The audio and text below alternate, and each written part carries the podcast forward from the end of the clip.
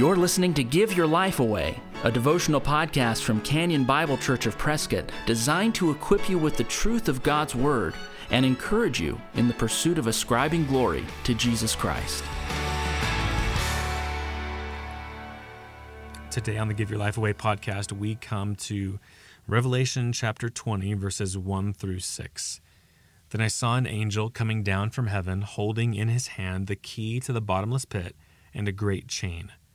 And he seized the dragon, that ancient serpent, who is the devil and Satan, and bound him for a thousand years, and threw him into the pit, and shut it, and sealed it over him, so that he might not deceive the nations any longer, until the thousand years were ended.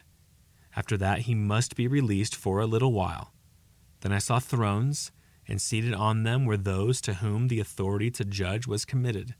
Also, I saw the souls of those who had been beheaded for the testimony of Jesus and for the word of God, and those who had not worshipped the beast or its image, and had not received its mark on their foreheads or their hands. They came to life and reigned with Christ for a thousand years. The rest of the dead did not come to life until the thousand years were ended. This is the first resurrection. Blessed and holy is the one who shares in the first resurrection. Over such, the second death has no power, but they will be priests of God and of Christ, and they will reign with him for a thousand years. As with many things in Scripture, there are different views on the millennium, as spoken here in Revelation 20. Five times we're told that this is a thousand year period. Faithful Christians throughout the ages have disagreed on whether this is a literal thousand years or whether it's a figurative thousand years. My belief is that speaking of it as a literal thousand years is accurate. Again, there are faithful people on different sides of this debate, so this doesn't point to a lack of godliness to take a different position from me. But I'll argue that this is a literal thousand years.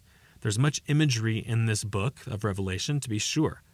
However, you see in Revelation imagery that is explained. The definition of the images, or what they represent, are given in this book. Here, 1,000 years is simply explained as a thousand years. Now, what are some characteristics of this millennial reign of Christ? You can go to the prophets to find out more, including the fact that when a person dies at 100 years old, he'll be said to have lived for a short time. We learn that uh, from the prophets, not here in this passage in Revelation. But we know that that passage would be speaking of this time, this millennial time, this kind of in between time from the time of the world before Christ returns, and it's and it's in between that and the time of the eternal state when everything is perfected. So in this middle this middle time, this millennial time, we learn of things like that. The person dies at 100 will be said to live a short life. Now we know that that's in the millennium because it's not now. It's not what it's like now. When someone dies at 100 years old, we think, man, they lived a long life. We also know that that's not true of this statement. This statement's not true of the eternal state. Why? Because nobody dies in the eternal state. So this is a millennial passage that we see in Isaiah. Now here, in speaking of the millennium, we learn a number of other things here in Revelation 20. Here are, here are some of the features that we see in the millennium based on Revelation 21 through 6. First, Satan will be bound. Satan is not active on the earth like he is now. He will not be active on the earth like he is now. He's not able to deceive the nations like he does now. Unrighteousness will not be nearly as dominant on the earth as it is now because Satan is locked away for a time. Second, Christ's servants will reign or rule with him there will be Christians in charge of things on the earth. Christ, being the king, will delegate responsibility to his people. They'll manage resources, they'll make determinations, make decisions. We will rule and reign with him. Third, those who have rejected Christ and died previously, died before this millennial period, will not be there. They will not be raised yet. They'll be raised at the end of this millennium for the final judgment after the hundred year or thousand year reign, I should say. They'll be raised after that. So they're not part of this millennial kingdom. This millennial reign of Christ will be marvelous.